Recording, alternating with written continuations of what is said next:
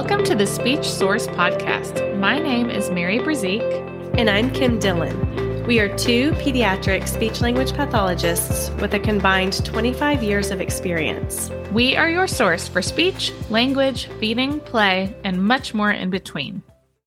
Welcome to the Speech Source Podcast. Today is an episode all about our favorites. So, we have decided to put together some of our favorite books and things that we really enjoy from our own homes and also with our um, families. And we've picked some favorites to talk about today that we're really excited to share.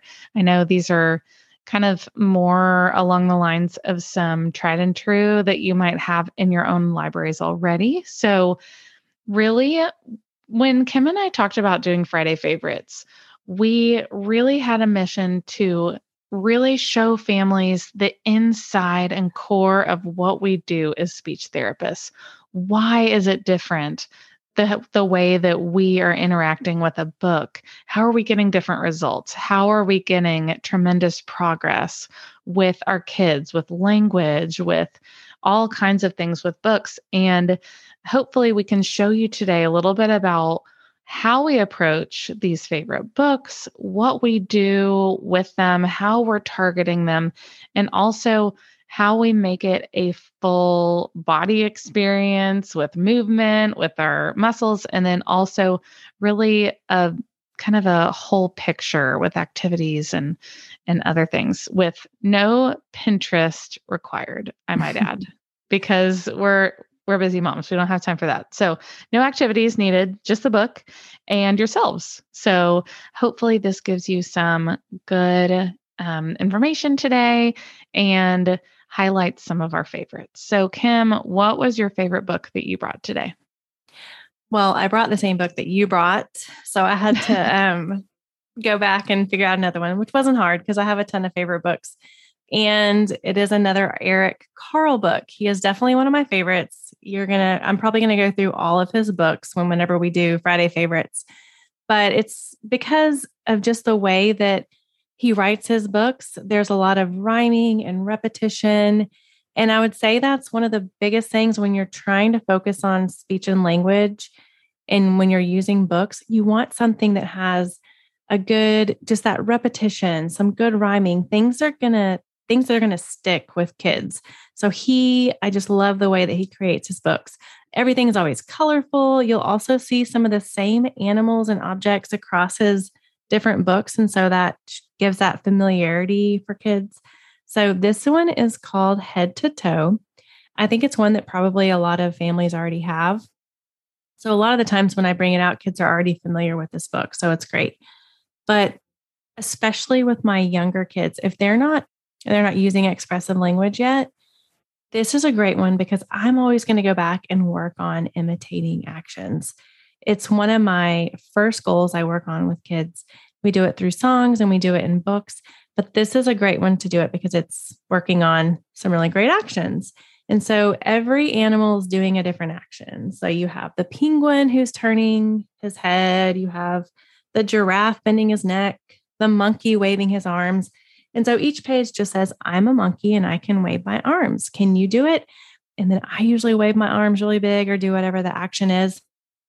And then the little boy in the book says, I can do it. And you kind of wait for your child to do the same thing. They may not, and they may not for 10 different times that you read the book, but that's okay because you're going to continue to go through the book. You're going to do the, the actions and they're going to be watching it and eventually they're going to imitate it, imitate it. And Mary and I were talking earlier too. They may not even ever imitate it when you're doing the book. They might imitate it if you're at the zoo and you see the monkey and then they're going to be like waving their arms and remember that the monkey waved their arms. Um, or there's one at the back with the elephant stomping his feet. So you might be in a completely different setting and someone stomping their feet and they're going to associate it back to stomping the feet with that elephant and they might try it then. So it also is a great book to work on pronouns. It has a lot of it's i i i i can do it and then you ask that question, can you?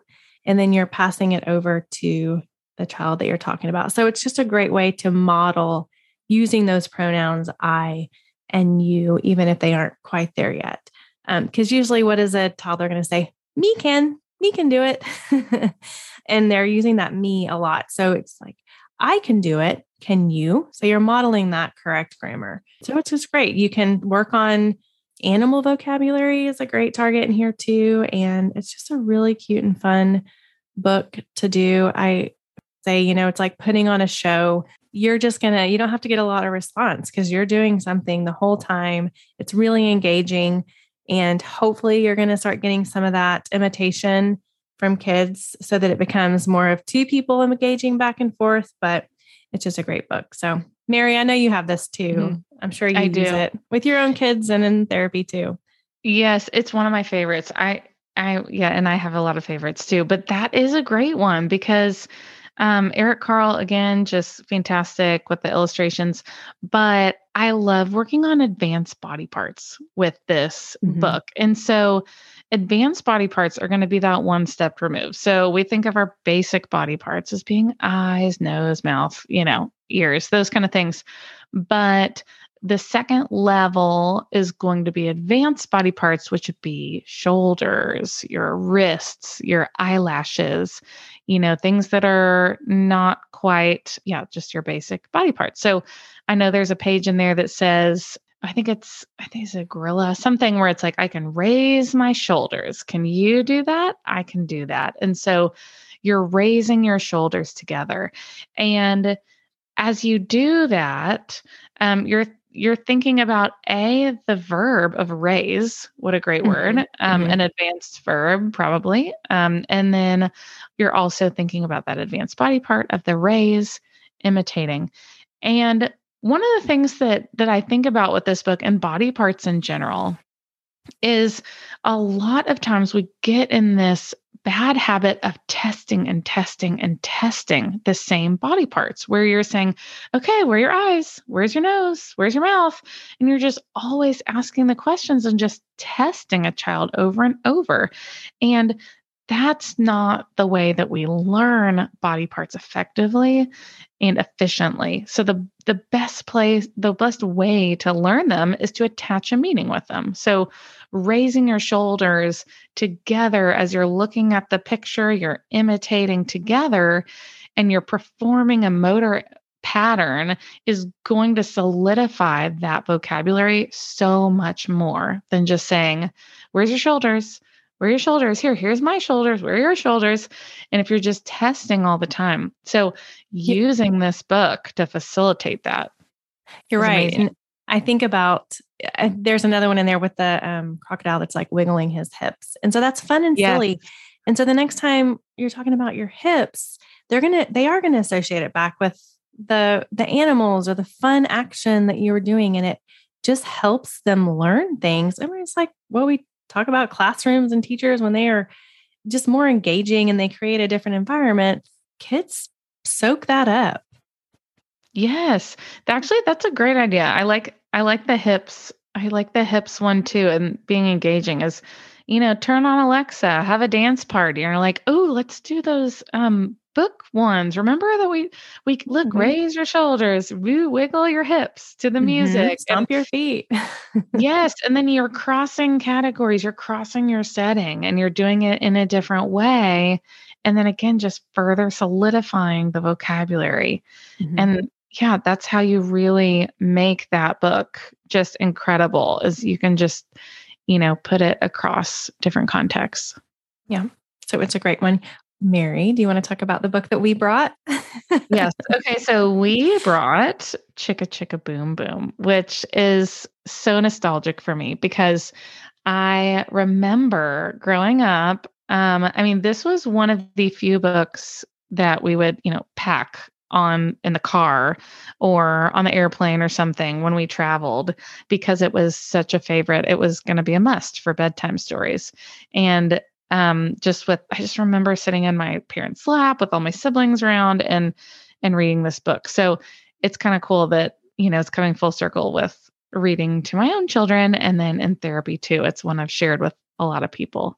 So Chicka Chicka Boom Boom is first off illustrations. I like to start with that. Just, I love, you're going to notice all this blank space on the page. I love that. Lots of white negative space because that's going to make the objects in the picture really pop and what you're trying to get them to look at. So, in this story, it is, if you're not familiar with it, um, the basic gist is that you've got all of these kids, and the kids are alphabet letters. So the lowercase alphabet letters are going to go up a coconut tree, and the tree is getting heavier and heavier and heavier as all the letters are coming up.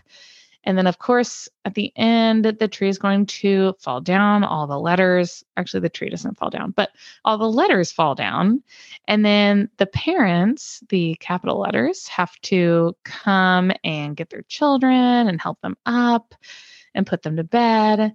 And then you know the ornery little little kids are going to come back at the end of the book and they're sneaking out of bed and saying oh okay let's go climb that tree again. And so it's a cute little i mean it's a cute little concept. And and as you're reading it it's super engaging. So um you know again in order to be a favorite for the speech source kids have to love it. And this book has definitely stood the test of time to show kids love this book. So um, when you're reading the book, I definitely recommend using a good rhythm. And it already has this really great natural cadence, this rhythm and this movement and this kind of beat in your sound. And so you're going to kind of lean into that when you're when you're reading and you're going to say A told B and B told C, I'll meet you at the top of the coconut tree and kind of put that little peppy beat in it and you're getting excited. Um, but part of the uh, part of this is it keeps asking a question. The same question is chicka chicka boom boom. Will there be enough room? And you kind of pause and look expectantly at your child, and they're going to say, no, no. And so you're going to keep going. And then here comes all the letters. You can do really great fill in the blanks with this one. So, kids who know the alphabet or they've just kind of memorized certain parts of it, you're going to say, Look who's coming, L M N O P. And then they can jump in with that P. So that's a great way to read the book too, is there's just, you know, they're kind of in those chunks of music. They're musically kind of grouped together. So that Q R S and T U V, and you can plug it in. So it's a lot of great fill ins for this alphabet. Um, and also when whenever my husband and I kind of started this as we were reading as well, where we would kind of like use our hands as well to add some extra motion. Got a super active boy, anything to make it, you know, like a full body experience with mm-hmm. books is, is always good for our family. So we'd take our fingers and run it up the coconut tree and say, um, you know, look who's coming. And then so you're running it up, your letters up. Oh no. And they're like, boom and making really big crashing sounds, kind of animate it. Um, okay, so the last thing that I really enjoy about this book is on the very last page, it has all of the alphabet all together, the back cover, I guess, and it's got the uppercase, lowercase. And so it's a great opportunity to end the book with the song, the alphabet song. So you're going to sing A, B, C, D, E, F, G, and you're going to track as you're singing and you can go as slow as you want. That's also kind of like why I like singing myself more so than I like listening to the alphabet song on Alexa or something. Mm-hmm. I would prefer to say A, B, C, D, and it can be at the pace where a child can actually go along and track with me. Well, that's because you can sing, Mary. Oh, we can't no. all sing like you can. you can actually. Well, really I mean, you can actually. You can just say, "Hey." I love the Alexa. okay, that helps me out. Oh man, but see, it's so fast. I want to just like push. I know. Slow, I know. Slow, slow, slow down. Engagement goes away real fast when I start to sing. Oh. that's funny. I need a third party. Um, okay, okay, touche, That's true. That's true. Um, but no, I just whenever I can incorporate music, I love it. I love that. Mm-hmm. And um just think it's a great again, it's just another way, another pathway of your brain to memorize something. I mean, Kim, I so I am not good at memorizing strings of letters, strings of numbers. Like if I have to attach a meaning to it, attach a song to it, I don't think I would know my alphabet mm-hmm. if I mm-hmm. didn't have that song. You know, if right. you just asked yeah. me. No, I don't think anybody would. That's a yeah. lot of letters. Yeah. What comes before Q? I'd be like, yeah. oh, A, B, C, D, E, F, G. Yeah. like just yeah. kind of thinking about it. So yeah, attach music to it. Okay. So Kim, what do you tell me about what your favorite things about this book is? Because I know you had things to share about it as well.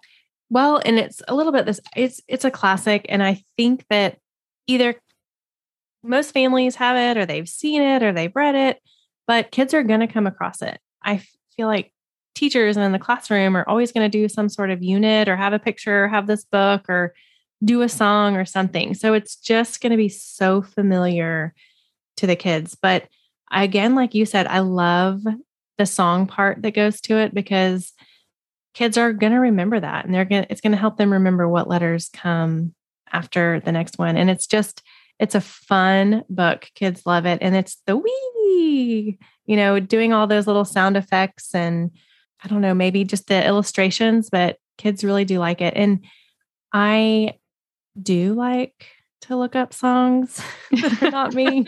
okay, and it's so, not a bad thing. It's okay. not. It's not. Um, but I do know you can. There's so just like with Brown Bear, Brown Bear with Eric Carle, you can find if you wanted to do more than just the book, you can Google chicka chicka boom boom activities, and you're going to have all kinds of coloring pages. And if you did want to start, you know, printing stuff off and doing things, or I'm sure you can find all kinds of toys that have been produced, puzzles, games, all kinds of things that you can do on top of reading the book that can help reinforce that language and those letters and those concepts. And you can find songs that um, you can watch or listen to um, that are engaging also. So I just think it's a great book that is amazing as a standalone book, but then it has lots of different language activities that you can chain on top of that. So it's obviously a favorite because we both brought it today because we see it work with all of our kids. And I don't think it's just us because everyone seems to, we see this book everywhere. It's a great one.